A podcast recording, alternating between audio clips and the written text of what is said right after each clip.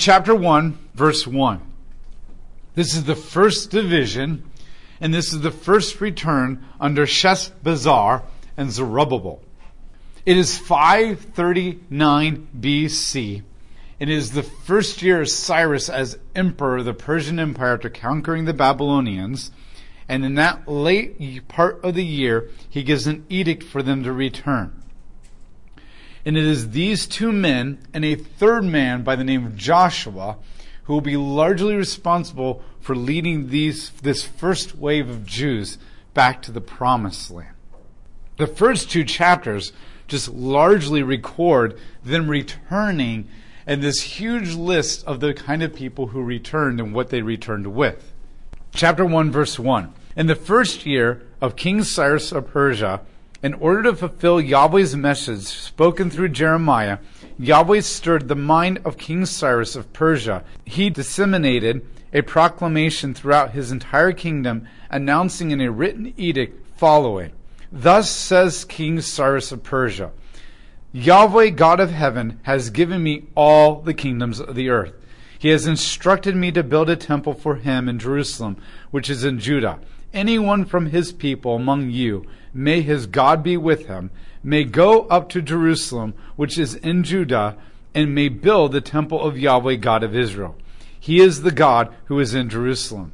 Anyone who survives in any of these places where he is a resident foreigner must be helped by his neighbors with silver, gold, equipment, and animals, along with voluntary offerings for the temple of God, which is in Jerusalem.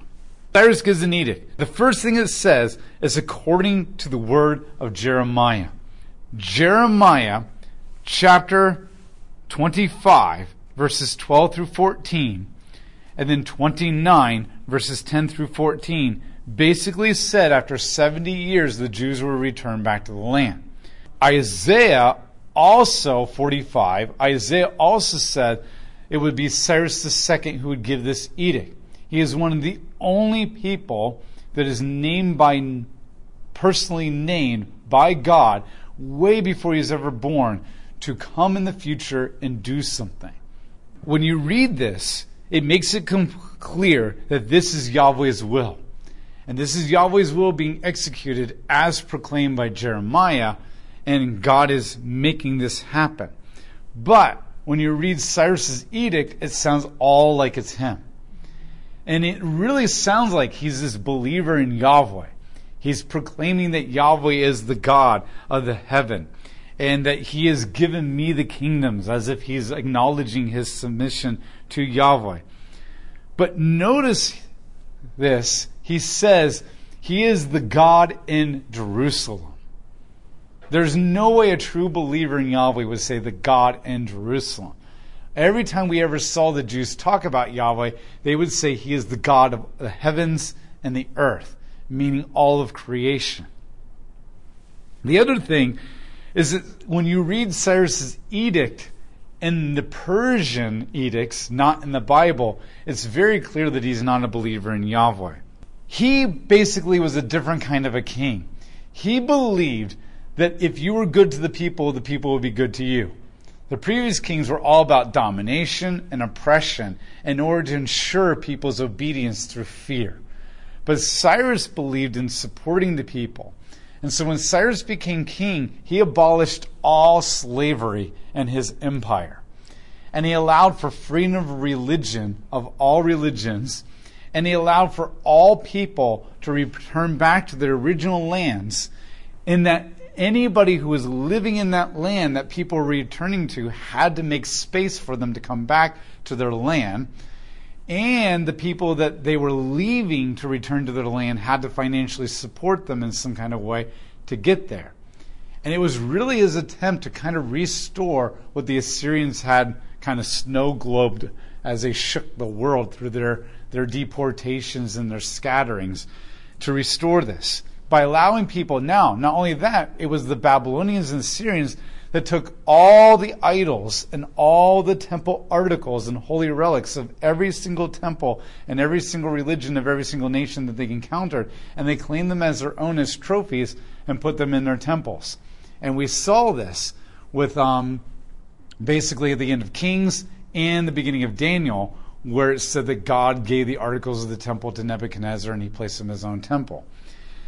Cyrus allowed everybody to return with their own articles and their own idols. Now, obviously, Israel has no idol to take back with them, but they do have all the utensils from the temple to take back. And so he allowed them to go back, and he's actually going to fund financially the rebuilding of the temple. He didn't do this because he actually was loyal to Yahweh. He did this for all people of all religions, of all nations, because he really believed that if he allowed the original temples of Marduk and Baal and Ra and Yahweh and, and, and all these different gods to be restored, then those gods would bless him. And if they blessed him, then he would have more success in those regions. And it was kind of more of like, I will build your temple for you, gods, and in return, you will bless me. And that is the way the ancients thought about the gods all the time. You do for the gods, so they do for you and the gods do for you so that you do for them. And it was a symbiotic kind of relationship where both needed each other in a kind of codependency kind of a way. According to John Bright, he says this Cyrus was one of the truly enlightened rulers of the ancient times. Instead of crushing national sentiment by brutally in deportation with by brutality, deportation as the Assyrians had, it was his aim to allow subject peoples as far as possible to enjoy cultural autonomy within the framework of the empire. Though he and his successors kept firm control through a complex bureaucracy, most of high officials of which were Persians or Medes, through their army and through an efficient system of communications, their rule was not harsh. Rather, they preferred to respect the customs of their subjects to protect and foster their established cults, and where they could to entrust responsibility to the native princes. So this is what he's hoping for as he funds all this. There's a very strong Exodus theme and flavor here as we look at this.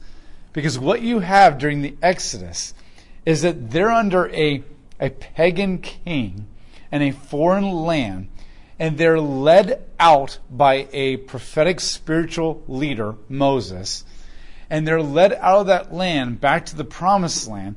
And remember in the Exodus, God compelled all the Egyptians to give all their money to the Jews so that they could leave with the wealth of Egypt.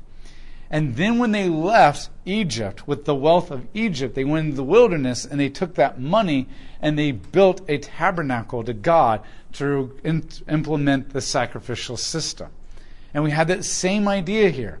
We have a pagan king, Cyrus, who's allowing the people to leave this foreign land under the leadership of Sheshbazzar and Zerubbabel. And all the people from the Persian Empire around them are funding their return, and they're going back into a different land where they're going to use this money to rebuild the temple. There's, this theme is even more precise because when they first got in the wilderness, before they rebuilt the temple, they actually took the money that God gave them and they built a golden calf and a rebellion to God.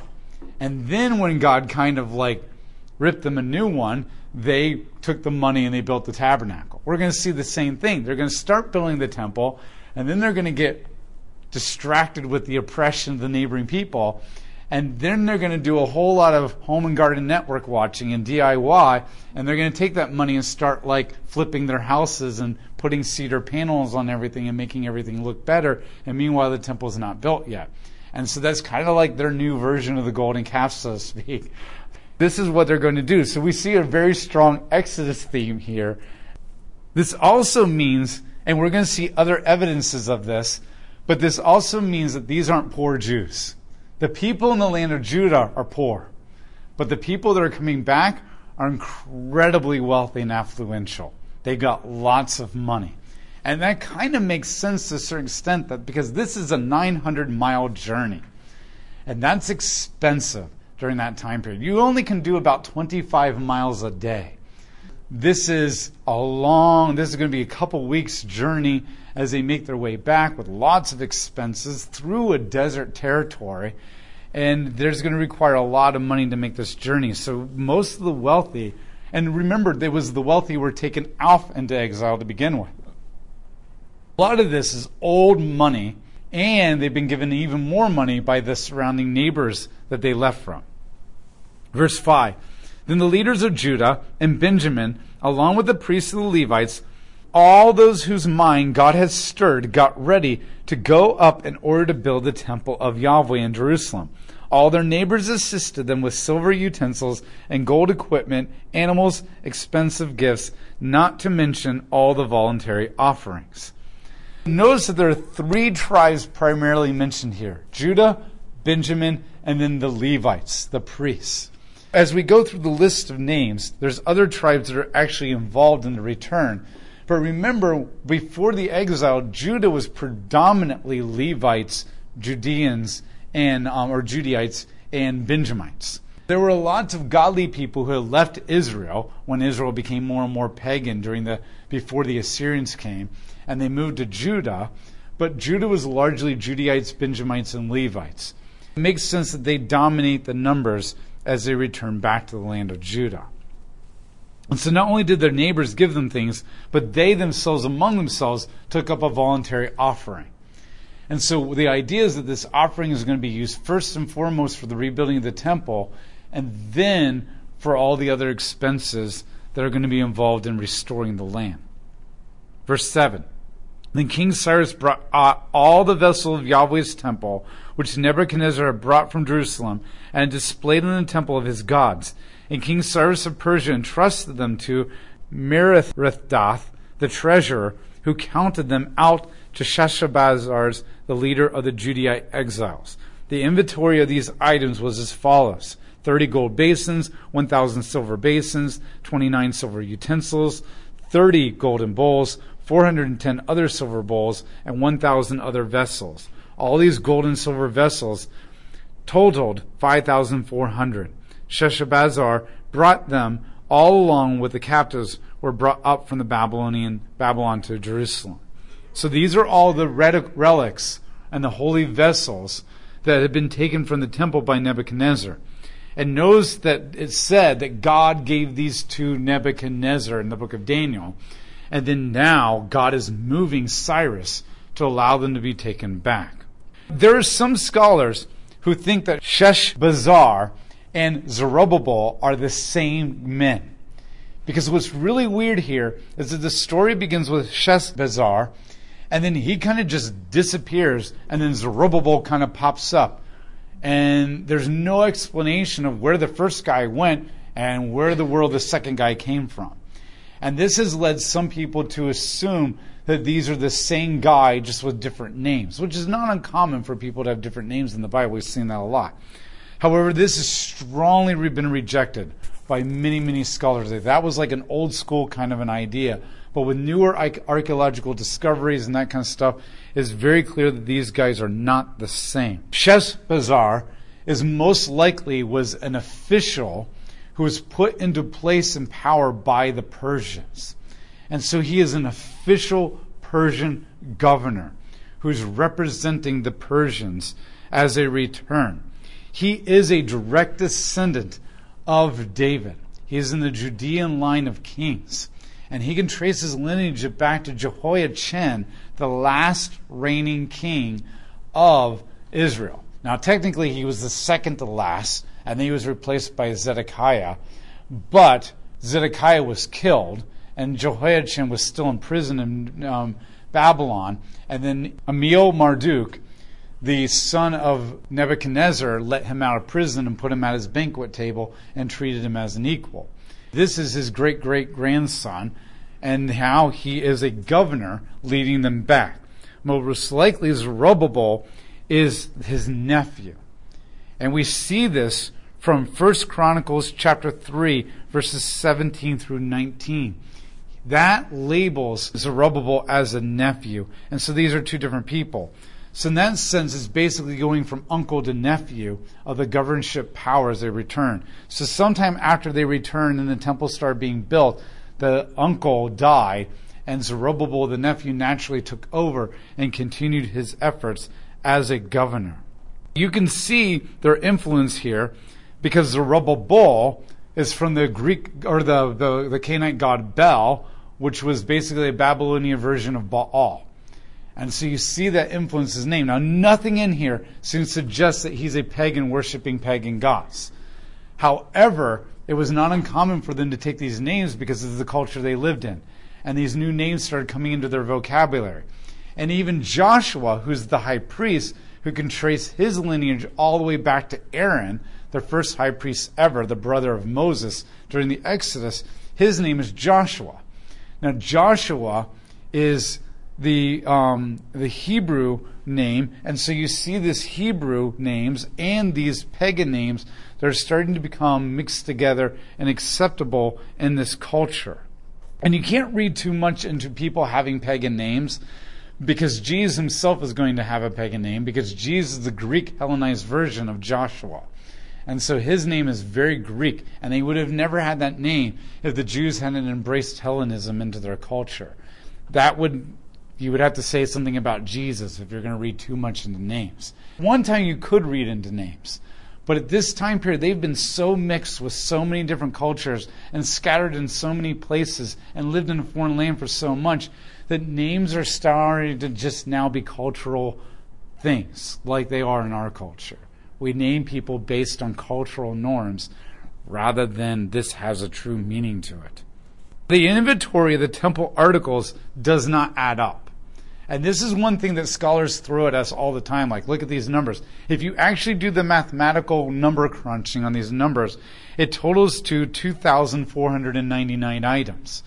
But the narrator says it was 4,000 or 5,400. And so a lot of people are like, see, your Bible's so messed up, they can't even get the numbers right. Now, here's the problem. This is not difficult math. And it's very unlikely that the narrator just is like, a ding dong in math. It's like, well, I'm sorry, I failed math, so I just kind of guess. That's not very likely at all. Most likely, he has numbered the most important major articles in the temple, and then there's a miscellaneous category that he has added to that. So the total of these items is 2,490 plus a whole bunch of miscellaneous items that are not worth mentioning, like every spoon and every fork and every thread, that kind of stuff. That total is 5,400. So a lot of this is just like, it's the same thing we do. Okay, when, when we do things, we have a miscellaneous category for um, packing for things or doing finances or whatever. And it's so interesting that they'll throw all these things at the Bible and say, da da, see, you can't trust it. And it's like, but you do that in your life too. Like, this is just common human practices. Like, just slow down, think about your life before you throw out this stupid accusation. Of course, they can do that because there's tons of ding dongs on the internet that they'll buy into it. So don't let that throw you off. And remember, too, they're not like they got a calculator doing this kind of stuff. I mean, remember, this is the ancient world. They don't have computers and that kind of stuff. And precise numbering is not important to them. And I've already talked about this multiple times for most people too, precise numbering is not important. Like even the amount of people that show up tonight, like people are like, well, how many people show up? And I'm like, well, I think it's around 20, but I'm not really counting. One, because I've got other things going in my mind. And two, it's not like I'm finding my self-worth and identity and how many people show up at, on this. Now, if there's only two of you, I might be a little depressed, but, um, so, but precise number counting is not always important. Chapter 2, verse 1. These are the people of the providence who are going up from the captives of the exile, whom Nebuchadnezzar of Babylon had forced into exile into Babylon. They returned to Jerusalem, Judah, each to his own city. They came with Zerubbabel, Jeshua, or Joshua, Nehemiah, that's a different Nehemiah than the book of Nehemiah, Seraiah, Reelaiah, Mordecai, Bilshan, Mispar, Bigvai, Rehum, and Baanah. The number of the Israelites was as following. Now, I'm not going to read all this off. So as you look at these numbers, the main thing that I'm going to point out here is that the priesthood, the Levites, make up about a tenth of those who are returning to the land. When you crunch all the numbers, the Levites are about a tenth of that population, which is pretty common with what we kind of seen that they were before the exile as well. So this suggests that population growth hasn't really decreased that much during the time of the exile. In fact, Jeremiah told them that when they go into exile, build houses, put roots down, marry, have kids, because you're going to be there for a long time. And so go on with life, basically. And this listing and these numbers suggest that they did go on with life. And they continued to multiply rather than putting life on hold, expecting to return. So then it lists all these names going through verses 54. These are called the Nethinim. These are, this word is called the dedicated. And this group of verses 43 through 54 is a group founded by David before the exile. David put together a group of assistants to the Levites. The Levites weren't numerous enough to handle all the requirements of the temple with how many people were living in Israel during the time of David.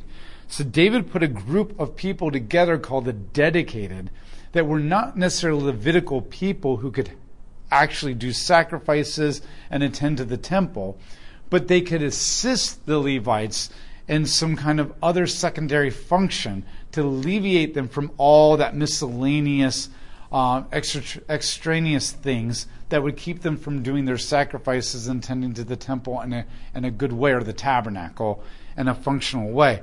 And so this seems to be that group. So verses 39 through 42 are the priesthood.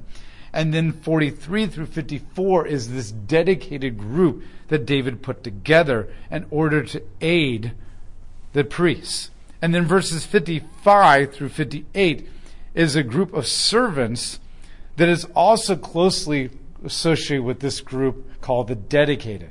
And this seems to be a group that Solomon put together in order to help the dedicated group that was helping the Levites. And so basically, these first 58 verses is basically the priesthood and all their assistants coming back. And that's significant too because the priesthood is who led Israel first into the promised land under the leadership of Joshua. And this suggests that there's a holy dimension to this return. This is not people just returning back to the land to reestablish their homes. This is a holy venture with spiritual purpose to it to bring back people to the land. Verses 59 through 60, these people were Jewish people who could not prove their Jewish ethnicity. So Jewish ethnicity was very important to this returning group. And only Jewish people with full blooded ethnicity could actually enter into the temple unless they had proven themselves to be a part of the Abrahamic covenant. These people, they can't prove they're actually 100% Jewish or partly Jewish through a mom or dad or grandma or grandpa. And because genealogies are super important to these people, if you don't have some genealogical record to prove who you are, then we don't know if you're really Jewish. Now, technically speaking, God doesn't really care. As long as you had faith and you had committed yourself to the Abrahamic covenant, that's all that mattered. Yet for these people, this was super important. Later, we're going to find out that they will be able to prove their Jewish ethnicity as they return to the land. Because most likely, what's going to happen is that they return back to Judah, there's going to be a bunch of Jews that are still there. And so when they go there, they're going to be like, hey, Uncle Barkach, like, do you remember me? He's like, yes, I remember you. You are my nephew. And they're like, see, told you. So there's going to be some of that's going to be happen. I don't have a genealogical record, but this old man remembers me. That's going to be kind of the idea of how they're going to prove their ethnicity. So some of these people might be returning just because they want to meet grandpa or uncle in order to say, yes, you are a Jew, so that they'll be a real Jew. That's kind of the idea here. Then verses 61 through 63, these are the people who had unconfirmed claims to the priesthood. So they were claiming that they were legitimate descendants of the Levites and had a right to be priests, but they couldn't prove it with their records. So they're hoping to go back to Israel and find somebody who can validate that they're truly part of the priesthood. Once again, there's a mathematical problem here. If you add up all the families in this list, it totals 29,818 people. But the final total is 49,897. Most likely, the number that the narrator is giving, the 29,818, does not count men, women, and children. And so when you add them in, that gives you 49,897. And that shouldn't be suspicious in any kind of way because that's a very common thing that is done in the Bible and in other documents outside the Bible. In fact, when they came out of Egypt and they were going through the wilderness, in the book of Numbers, they count all the people, and it literally says that this is only the men over age 21 who are physically capable of fighting. So it did not include young men under 21, and it did not include the older men that could not fight, and it did not include women and children. And so this is not an uncommon thing as we've gone through the Bible. There's only two major distinctions that are really made in this listing. That is the priesthood and their assistants, and then everybody else. And what's interesting is the narrator makes no attempt to distinguish the individual tribes. In the book of Numbers, each tribe's um, population count is individually listed out separate from all the other tribes. And God puts a huge emphasis on these individual tribes. Now, there's a reason for that. Because in the book of Numbers, what God is doing is they're wandering through the wilderness and one, he's trying to show you that the book of Exodus, or the book of Genesis ends, and the book of Exodus begins with the, the sons of Jacob going into Egypt and then being enslaved. And the idea is that if they're enslaved in a land that is not their own, and there's only 70 of them total, men, women, and children, then God has failed to honor his promises to Abraham to make them a great nation. 70 people is not a great nation. Being in a foreign land is not the land that he promised them. And being enslaved is not being a great nation either. And it's not a whole lot of, I'm personally blessed.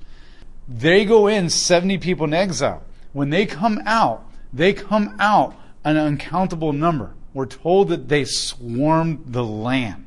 That's the Hebrew word that is used, swarming. And what God is doing by listing the tribes individually, He's showing you that the sons that went in are the sons that are coming out.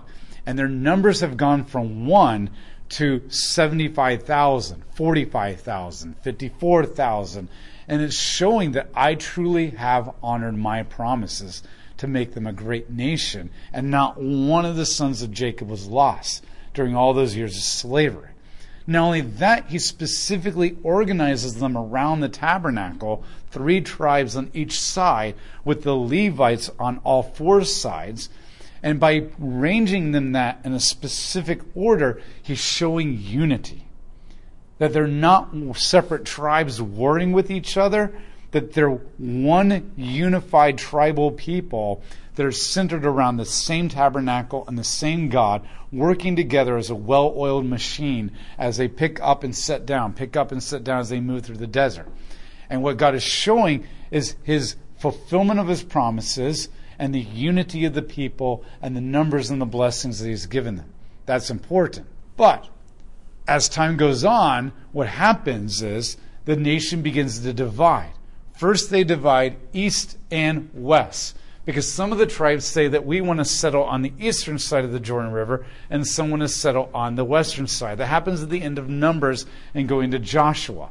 That begins to create a national division between them because it's hard to be unified when you have a giant rift valley between the two of you. Just like it's hard to really be close friends with people if they move off to California and after about 10 years or so, you're just not as close as you used to be despite modern day technology. Then another division is going to happen as the people of Judah start becoming kings. They're going to emphasize Judah more than the other tribes, and Judah's going to get more privileges, and there's going to become a division between the northern part of Jerusalem and then Jerusalem and south. And so you're going to start seeing a political division there. The east and west division is geography, just losing connection with each other the North and South division is going to be like Democrat Republican political division and favoritism and all that kind of stuff. so that when they're taken off into exile, there's tons of politics involved here. There's animosity towards each other. There's superiority complexes. This is you did this, and oh no, you did this kind of stuff.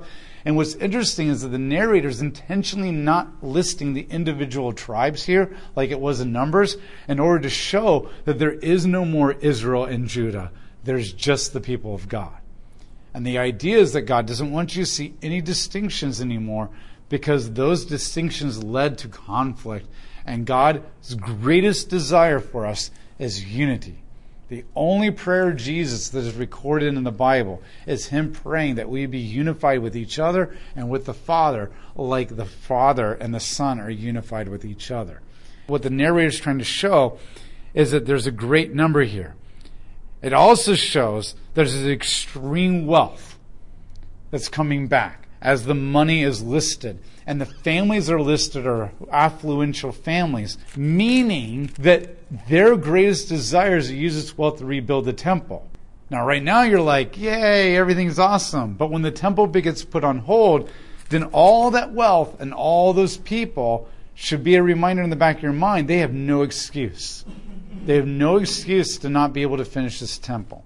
No excuse at all. So, this is the return.